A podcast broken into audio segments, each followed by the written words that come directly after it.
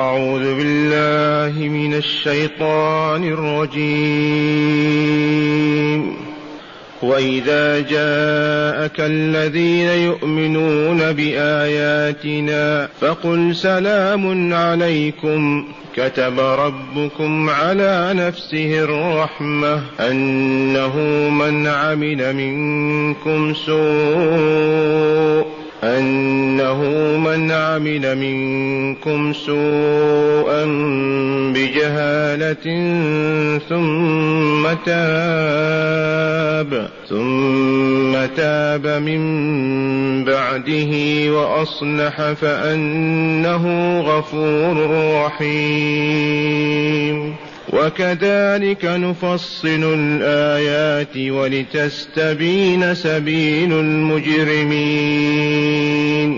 قل إني نهيت أن أعبد الذين تدعون من دون الله قل لا أتبع أهواءكم قد ضللت إذا وما أنا من المهتدين قل إني على بينة من ربي وكذبتم به ما عندي ما تستعجلون به إن الحكم إلا لله يقص الحق وهو خير الفاصلين. قل لو أن عندي ما تستعجلون به لقضي الأمر بيني وبينكم. والله أعلم بالظالمين. معاشر المستمعين والمستمعات من المؤمنين والمؤمنات نحن الآن مع ربنا تعالى جل جلاله وعظم سلطانه ومع نبينا ومصطفانا محمد صلى الله عليه وسلم. فلنستمع يا لها من حضرة ربانية لقوم يفقهون. اسمع ما يقول ربنا تبارك وتعالى لرسوله محمد صلى الله عليه وسلم وإذا جاءك الذين يؤمنون بآياتنا وإذا جاءك يا رسولنا الذين يؤمنون بآياتنا الحاوية لشرائعنا وأحكامنا المبينة لسبيل النجاة. ماذا تعمل معهم؟ أهل لهم ورحب بهم وسهل وقل سلام عليكم. إذا جاءك الذين يؤمنون بآياتنا فقل سلام عليكم. تقدم بالأمس أنه هم بإبعاد فقراء المؤمنين الذين طالبه المشركون بأن يبعدهم عنه ليخلو لهم رسول الله ويجلس إليه وحده. فلما هم ولم يفعل أنزل الله قوله ولا تطرد الذين يدعون ربهم الغداة والعشي والآن ها هم قد جاءوا. فقال له وإذا جاءك الذين يؤمنون بآياتنا فقل سلام عليكم. السلام عليكم وسلام عليكم بمعنى واحد. وهي كلمة تدل على الأمن والستر وعدم الاذى بحال من الأحوال. سلمتم السلامة من نصيبكم. قل سلام عليكم كتب ربكم على نفسه الرحمة أي أوجبها على نفسه. ولا يوجد من يوجب على الله شيئا إذ هو القاهر فوق عباده. ولكن لما اعتدنا نحن كلمة كتب على نفسه كذا أو كتب له بكذا بطريق الوجوب خاطبنا بما يزيد في علمنا ومعرفتنا. كتب ربكم أي خالقكم ورازقكم ومدبر حياتكم. كتب إلهكم الذي لا إله غيره على نفسه الرحمة. وهو لهذا من تاب إليه مهما جنى وقارف وارتكب من عظائم الذنوب إذا تاب إليه وأصلح ما أفسده يجد الله غفورا رحيما. هذا الخطاب للبشرية كلها وإلى يوم القيامة. نحن من بينهم. كتب أي أوجب تعالى على نفسها الرحمة من مظاهر تلك الرحمة أن من أذنب منا بأعظم الذنوب ثم تاب رجع وعاد إلى الحق والطهر وأصلح ما أفسد وكان ارتكابه ذلك الإثم بجهالة. لا عن تعمد واستهزاء وكبرياء وكفر والعياذ بالله. مثل هذا لا يتاب عليه. إن الذين كفروا هذا الكفر سواء عليهم أأنذرتهم أم لم تنذرهم لا يؤمنون. لكن جهالة ما عنده علم بأن الله يكره كذا أو لا يحب كذا. ما عنده علم أن الله يغضب لأجل كذا أو كذا. ما عنده علم غلبته شهوته نزعته فطرته فارتكب معصية كبيرة أو صغيرة. هذا كتب أي أوجب الله تعالى على نفسه الرحمة له بأن يغفر له ويرحمه. وتأملوا الآية الكريمة. وإذا جاءك الذين يؤمنون بآياتنا قل سلام عليكم. فقل سلام عليكم لأنه في جواب إذا. فقل سلام عليكم كتب ربكم على نفسه الرحمة أنه من عمل منكم سوءا بجهالة والسوء كل ما يسيء إلى النفس البشرية. يخبثها يعفنها يفرغ عليها الظلم والنتن إذ كل معصية لله بترك واجب أو بفعل حرام يتولد عنها هذا الأذى للنفس للقلب واحلف بالله ولا تحلف. اللهم إلا إذا كان فاعل المعصية غير متعمد أو كان مكرها بالحديد والنار. فالمكره كالناس لا يتأثر أحدهما بهذا. إلا من أكره فالمكره على أن يقول كلمة الباطل أو يرتكب جريمة معفو عنه. لأنه لا إرادة له. والناس غير متعمد كذلك ما يتأثر قلبه بهذا العمل. لعلي ما بينت. أقول المعصية لله والرسول تكون بماذا بأي شيء؟ إما بترك واجب يجب أن يفعل أو بارتكاب منهي يجب أن يترك. في غير هذا ذي هي المعصية. إذا ارتكب عبد ناسيا أن اليوم رمضان أكل. كذا ولا لا؟ أو ارتكبها مكره بالحديد والنار. فهل هذا تؤثر فيه تلك المعصية؟ لا تؤثر. لا تنتج خبث ولا نتن قلبه ونفسه. لأنه فاقد الإرادة أو ناسي. ورفع عن أمة الخطأ والنسيان وما استكره عليه قاعدة مبينة. أما إذا تعمد ذلك بجهالة كأنه يقول سوف أتوب أو لعل هذا لا يغضب ربي أو لعل أنا معذور أو كذا أنواع الجهالات كثيرة.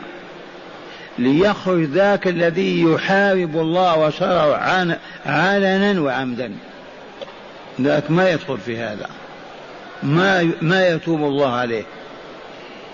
فهذا الذي فعل هذه المعصية بجهالة ثم تاب وأصلح. كلمة وأصلح لأنه ترك المعصية ونفسه مظلمة. يزكيها يطهرها بالصلاة بالصدقات بالذكر بالدعاء حتى يزول ذلك العفن والنتن في نفسه. وأصلح ما أفسد. سواء أفسد أموال الناس يصلحها أو أفسد قلبه ونفسه يصلحها. ثم تاب من بعد ذلك وأصلح فأنه أي الله عز وجل غفور رحيم يغفر له ذلك الذنب ويرحمه. أمر الرسول أن يبلغ هذا للمؤمنين. أيما مؤمن يجيء ويعتذر ويقول أذنبت فعلت يا رسول الله يقول رسول مرحبا وأهلا وسهلا سلام عليكم توبوا يتوب الله عليكم استغفروا يغفر لكم. ما يواجههم بغلظة ولا بشدة ولا بعنف ولا بغضب أبدا بأمر الله تعالى. وهذا منهج الرسول الذي سلكه ويجب أن نسلكه نحن إذا أذنب أخوك أو أذنبت أختك من المؤمنين والمؤمنات لا تواجه بالمواجهة القاسية والشديدة ويقول قد فعلت أستغفر الله لي أدعو له بالمغفرة وبشره وهنئه بالتوبة التي رزقه الله إياها. أخذا من هذا التوجيه الإلهي. ماذا قال تعالى؟ وإذا جاءك الذين يؤمنون بآياتنا هؤلاء ليسوا بمشركين ولا كافرين. فقل سلام عليكم. كذا ولا لا؟ كتب ربكم على نفسه الرحمة أنه من عمل منكم سوء بجهالة ثم تاب من بعده وأصلح فأنه غفور رحيم. وقل فإنه غفور رحيم. يغفر له ويرحمه. يستر ذلك الذنب ويمحوه ويرحمه. هذه بشرى عاجلة ولا آجلة؟ بشرى. أيما مؤمن وهل من المؤمنين من لا يذنب طول الدهر؟ أيما مؤمن يذنب ذنبا ويأتيك يستفتيك أو يعرض عليك ذنبه ويطالبك بماذا يصنع فلا تغلظ القول عليه ولا تعبس ولا تقطب ولا بل قل مرحبا وسلام عليك واصبر وتحمل وإنك كذا وكذا. هذه هداية الله للمؤمنين. وإذا جاءك الذين يؤمنون بآياتنا فقل سلام عليكم. كتب ربكم على نفسه الرحمة أنه من عمل منكم سوءا بجهالة ثم تاب من بعد ذلك وأصلح فأنه أي الله غفور رحيم. يغفر له ذلك الذنب ويرحمه برضاه وإدخاله جنة النعيم مع الأبرار والصالحين ما تفرحكم هذه؟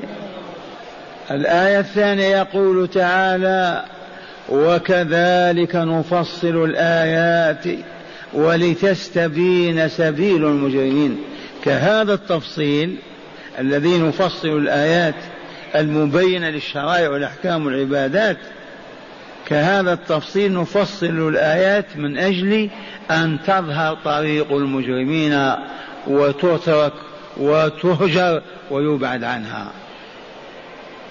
وكذلك نفصل الآيات أي كهذا التفصيل ذكر الحادثة وذكر ما يتبعها وما يترتب عليها وطريق التوبة والنجاة هذا التفصيل من أجل ماذا؟ لتستبين وتتضح سبيل المجرمين فيتركها المؤمنون ويهجرونها ولا يلتفتون إليها. بخلاف لو ما كان فيه تفصيل بيان نقع فيما يقع فيه الآخرون. ومن هنا تستنبط أن طلب العلم واجب وفريضة حتى تعرف طريق الحق من طريق الباطل حتى تعرف سبيل النجاة من سبيل الخسران فالرسول فالله عز وجل يمتن علينا ويقول هكذا نفصل الآيات من أجل ماذا؟ لتستبين سبيل المجرمين وتتضح ويعرف الإجرام والمجرمون والكفر والكافرون حتى يتجنبوا ويبتعد عنهم. من هذه إلهية ولا لا؟ لو ما بين لنا طريق الهدى. كيف نهتدي؟ لو ما بين لنا طريق الضلال وفصلها في الكتاب على كيف نعرف؟ نفعل ما يفعل الناس. ونحن لا ندري. أقول الحمد لله الحمد لله أن فصل الله في آياته فبين طريق الهدى وطريق الضلال فمن أخذ في طريق الهدى اهتدى ومن أخذ في طريق الضلال ضل. أحب أم كره. وكذلك نفصل الآيات ولتستبين وفي قراءة سبيل المجرمين لتعرف يا رسولنا سبيل المجرمين. ولتستبين في نفس الوقت سبيل المجرمين لكل واحد. من هم المجرمون؟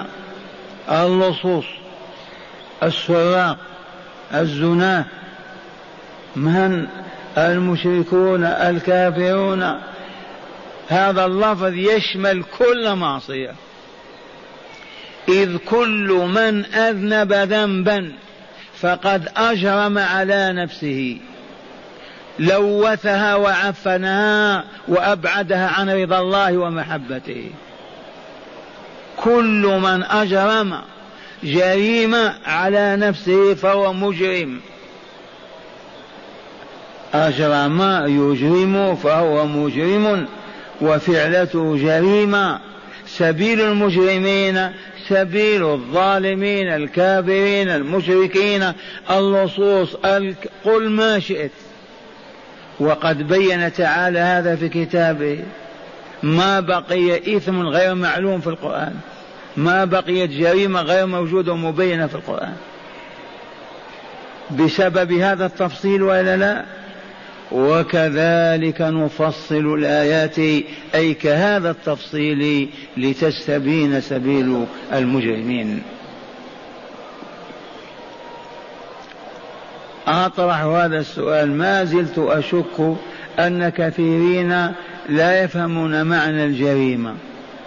يعرفون فقط في الشرطة.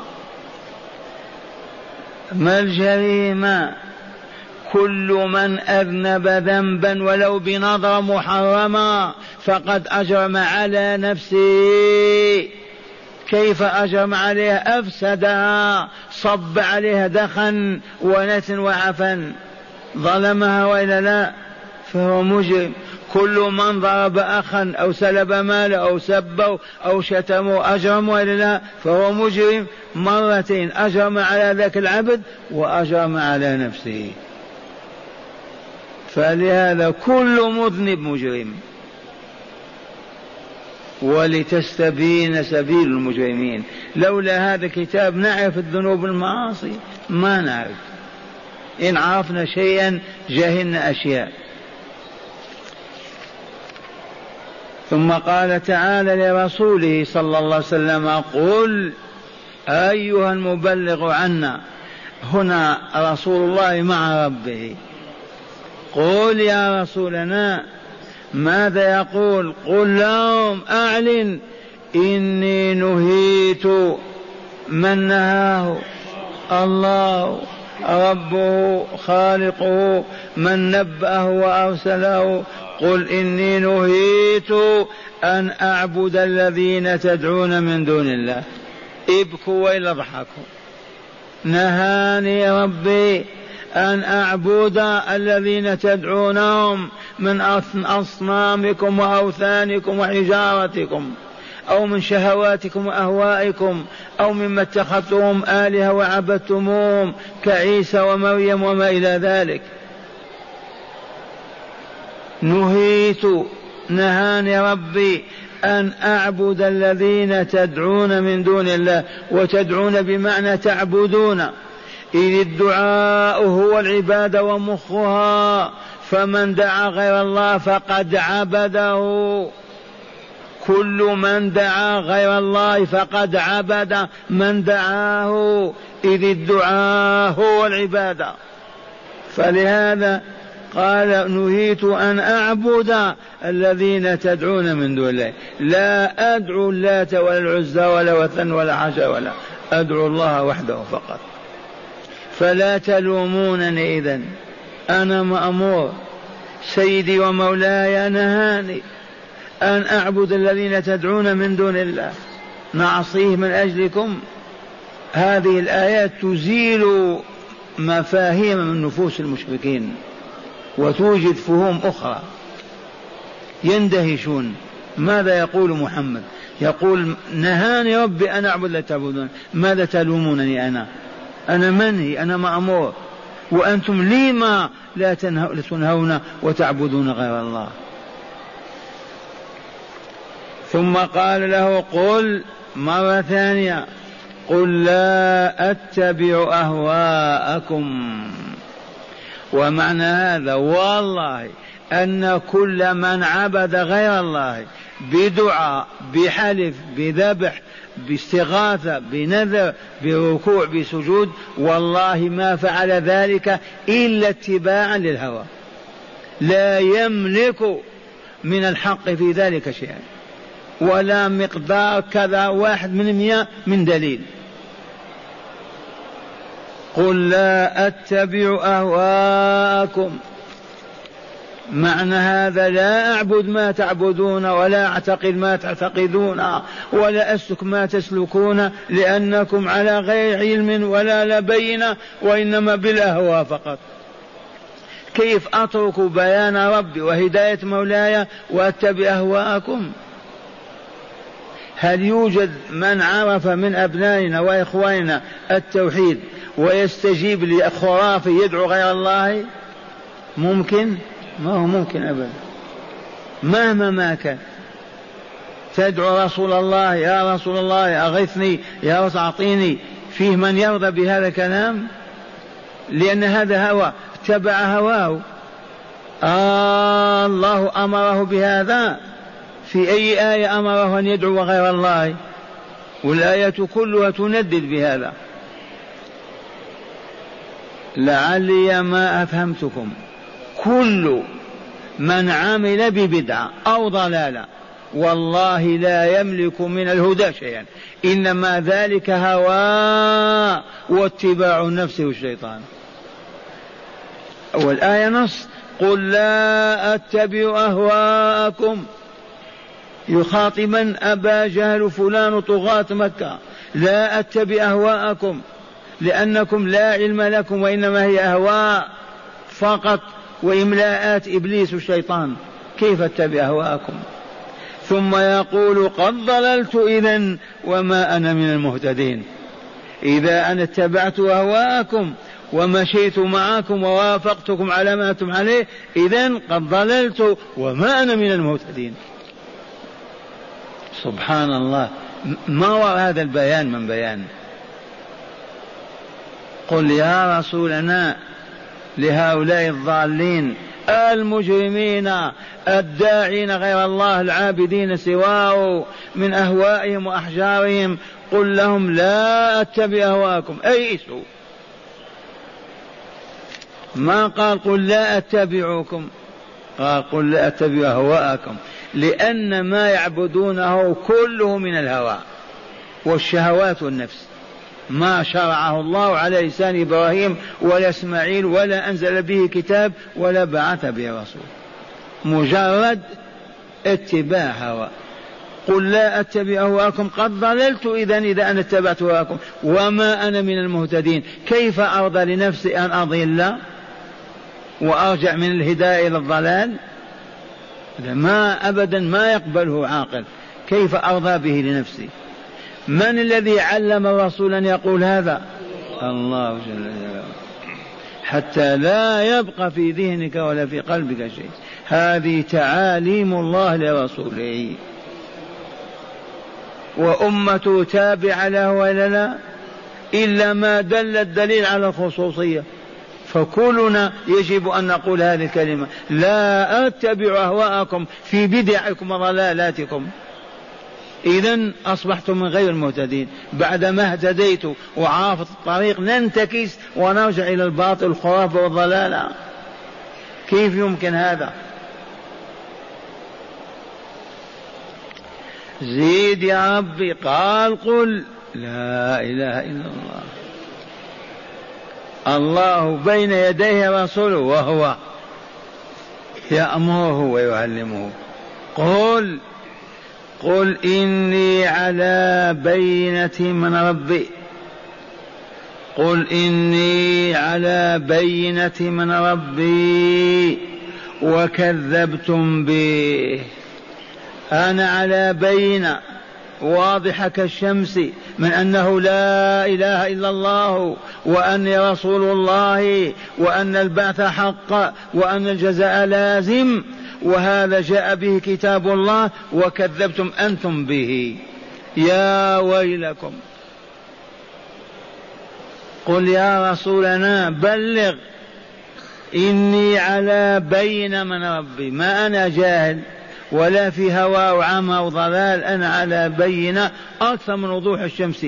كيف لا؟ وهو الله يكلمه وهذا كلامه يوحي إليه وينزله عليه. أبعد هذا شك؟ إني على بينة من ربي وكذبتم أنتم بي. أي بالقرآن بالتوحيد بما جئت به من الهدى. كل هذا كذبوا به. ماذا نصنع معكم إذا إذا قل ما عندي ما تستعجلون به. أما قال اللهم إن كان هذا هو الحق من عندك فأمطر علينا حجارة من السماء أو ائتنا بعذاب أليم. النظر. اللهم إن كان هذا الذي يقول محمد هو الحق أهلكنا حتى لا نراه بعد الآن. أنزل علينا حجارة من السماء أو ائتنا بعذاب أليم. فهنا قال لهم الرسول بتعليم الله ما عندي ما تستعجلون به ما أملك العذاب. متى قلتم أنزله عليكم؟ لست بملك أنا أبدا أنا بشر. لا أملك سوى أن أبين الطريق بأمر الله عز وجل. ما عندي ما تستعجلون به. إن الحكم إلا لله. إن بمعنى ما ما الحكم إلا لله؟ هو الذي يعذب متى شاء ويرحم متى شاء يبين ويهدي ويعلم ويرشد. أما غير الله أنا عبد من عبيده كانوا يستعجلونه بالعذاب ولا لا؟ إن كنت صادقا فيما تقول أنزل علينا كذا. مر ربك ينزل علينا العذاب. وهي حماقة وجهالة وضلال. ما عندي ما تستعجلون به. إن الحكم إلا لله يقص الحق وهو خير الفاصلين. يقص الحق. أولا لا حكم لأحد. الحكم لله فقط. والله ما الحكم إلا له. هو إن شاء أعطى وإن شاء منع إن شاء أضل وإن شاء هدى وإن شاء أدخل الجنة وإن شاء أدخل النار. افهم فهما سليما أن الحكم ليس لأحد. لا لملك ولا لنبي ولا لولي ولا لأي واحد. الحكم لله. فافزع إلى الله والجأ إليه واطلبه وابكي بين يديه ولا تلتفت إلى غير الله تعالى. والله ما الحكم إلا لله. إن الحكم إلا لله يقص الحق. قصص. القرآن الكريم فيه قصص. والله ما فيه قصة واحدة كذب. لا والله ولا كلمة واحدة. ليست بحق. فكل ما يقصه من حال عاد وثمود وفرعون وشعيب والأمم وكيف دمرها وكيف صرخ أهلها وطالبوا بالعذاب ونزل بهم كل ذلك يقصه. قص الحق. يقص الحق وهو خير الفاصلين.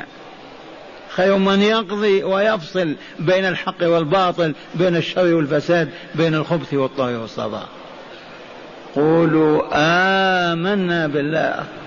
والآية الأخيرة يقول له ربه سبحانه وتعالى قل يا رسولنا. يعلمه وإلا لا؟ قل لو أن عندي ما تستعجلون به. ما الذي يستعجلون به؟ العذاب. يريدون أن ينزل الرسول عليهم العذاب بأمر الله. فلو كانوا يعقلون إذا نزل بهم العذاب وهلكوا ماذا ينتفعون؟ ولكن ما هم بمؤمنين بنزول العذاب؟ فقط يريدون أن يتحدوا رسوله ويعجزوه. هات ما عنده إذا ما هو برسول. فالأمم السابقة عاد ثمود لما تحدوا طالب العذاب استجاب الله لرسوله هود وإلا لا؟ أرسل عليهم عاصفة سبع أيام ثمانية أيام وسبع ليالي. ما بقي أحد منهم. لكن اقتضت حكمة الله ألا ينزل العذاب بتلك الأمة أو الجماعة التي طغت وطالبت بالعذاب لأن الله يعلم أن منهم من يسلم وأن منهم من يخرج من صلبه مسلمون. يعبدون الله عز وجل. فقال لمصطفاه قل يا رسولنا لو أن عندي ما تستعجلون به أي من العذاب وإلا لا لقضي الأمر بيني وبينكم وانتهينا. لو عندي الآن يا رب أنزل بهم وباء ما يتنفسون حتى يموتوا لكن ما يستطيع ما يملك. اللهم أنزل صاعقة من السماء أو اخسف بهم الأرض من تحتهم. حتى تنتهي المشكلة. لكن الرسول ما يملك هذا ومع هذا أيضا لو يملك ما يفعل. أرحم الناس. لكن هذا هو الجواب لسؤالهم. قل لو أن عندي ما تستعجلون به لقضي الأمر بيني وبينكم. والله أعلم بالظالمين. لو نزل العذاب يعذب الله به الظالمين أما غير الظالمين ينجيهم. وقد فعل هذا مع مع مع عاد قوم عاد. ما نجى الله هودا والذين آمنوا معه؟ ما فعل هذا مع ثمود. نجى صالحا ومن معه؟ ما فعل هذا مع فرعون. نجى بني إسرائيل. ستمائة ألف وخرجوا وأغرق فرعون ومن معه. وهكذا مع نوح في سفينة ثلاثة وثمانين رجل ومرأة وأغرق العالم بكامله. قل لو أن عندي ما تستعجلون به مما هذا الذي طالبون من العذاب لقضي الأمر بيني وبينكم انتهينا والله أعلم بالظالمين. تكرر معنى الظلم. أفظعه وأبشع وأقبحه ظلمك لربك. تأخذ حقه وتعطيه لأعدائه. بعض الإخوان ما يستسيغون هذه الكلمة. أي ظلم أفظع من أن تأخذ حق مولاك وتعطيه لعدوه إبليس. في أعظم من هذا الظلم؟ الظلم المعتاد تأخذ مش لحاجة تعطي لفلان. ظلمت وإلا تخرج هذا من داره وتعطي الدار لفلان. تسقط هذا عن دابته وتعطي هذا الظلم. وظلمك لربك تاخذ حقه. تلك العبادة التي ما خلقك إلا من أجلها. ما رزقك ولا أطعمك إلا لا فتصرف عن عنه إلى غيره. أي ظلم أعظم من هذا؟ ولهذا جاء في القرآن إن الشرك لظلم عظيم. إن الشرك لظلم عظيم. والظلم قاعدة عندنا وضع الشيء في غير محله ويتفاوت. ظلمك الآن لو تدخل إصبعك في أذنيك وتقول يا ليلى تغني ظلم. المكان ما هو مكان غنى. كذا ولا لا؟ لكن ليس كظلم من وقف يبول على سيرة المسجد. فالظلم يتفاوت ولكنه كله قبح وشر وشر والعياذ بالله. أعظمه الشرك بالله تعالى. الكفر به عز وجل الكفر بكتابه بشرعه بأوليائه بما عنده وما لديه. تذكرون هذه الآيات؟ فيها أربع أرقام. تستنبطون أولا وجوب الرفق والتلطف بالمستفتين وعدم الشدة والغلظة عليهم. منين أخذنا هذا؟ أيوة. وإذا جاءك الذين يؤمنون بآياتنا فقل سلام عليكم كتب ربكم على نفسه الرحمة أنه من عمل منكم سوء بجهالة ثم تاب من ذلك أصلح فأنه غفور رحيم. قاعدة. إذا استفتاك مؤمن أو مؤمن وقالت أنا زنيت أنا كذا ما تغلط وتعبس بكذا يجب أن تتلطف. تاب الله علي وعليك غفر الله. الله غفور رحيم والحمد لله وأقبل على الله وهكذا. أخذنا هذا من هذه الآية وإلا لا؟ قال وجوب الرفق والتلطف بالمستفتين وعدم الشدة والغلظة عليهم. الله أمر رسول أن لا يغلب ولا يشد عليهم. بل سلام عليكم. أهلا وسهلا.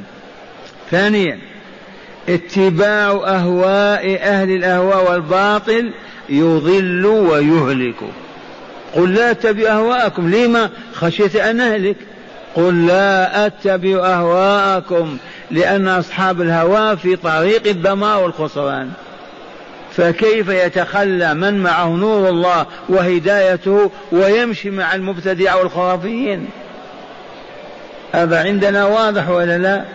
تترك قال الله قال رسوله وتجلس تسمع الخرافات والضلالات. ثالثا على المسلم الداعي إلى ربه أن يكون على علم كافي بالله تعالى وتوحيده ووعده ووعيده وأحكام شرعه. من أين أخذ هذا؟ قل إني على بين من ربي. ما أتكلم عن جهل أو ضلال. أو تقليد أنا على بينة. فعلى الذين يدعون إلى الله عز وجل أن يكونوا علماء عالمين بما يحب الله وبما يكره وبما شرع وبما بين من أنواع العبادات والأحكام. مأخوذ من هذا ولا لا؟ أما قال الله لا قول إني على بين من ربي. والذي لا بينة له يتكلم بهواه وخرافات عقله يتبعه الناس؟ قال ثالثا على المسلم الداعي إلى ربه وفي وما بيننا إلا داعي فيه غيرنا غير داعي كل مؤمن داعي مع مرته مع أولاده مع جيرانه ما هو شرط أن يكون يجلس في المسجد وإلا في الجامعة كل مؤمن يجب أن يخلف رسول الله في الدعوة لكن لابد أن يكون على علم ولا لا؟ قال رابعا وجوب الصبر والتحمل. مما يلقاه الداعي من أهل الزيغ والضلال والاقتراحات الفاسدة. من أين أخذنا هذا؟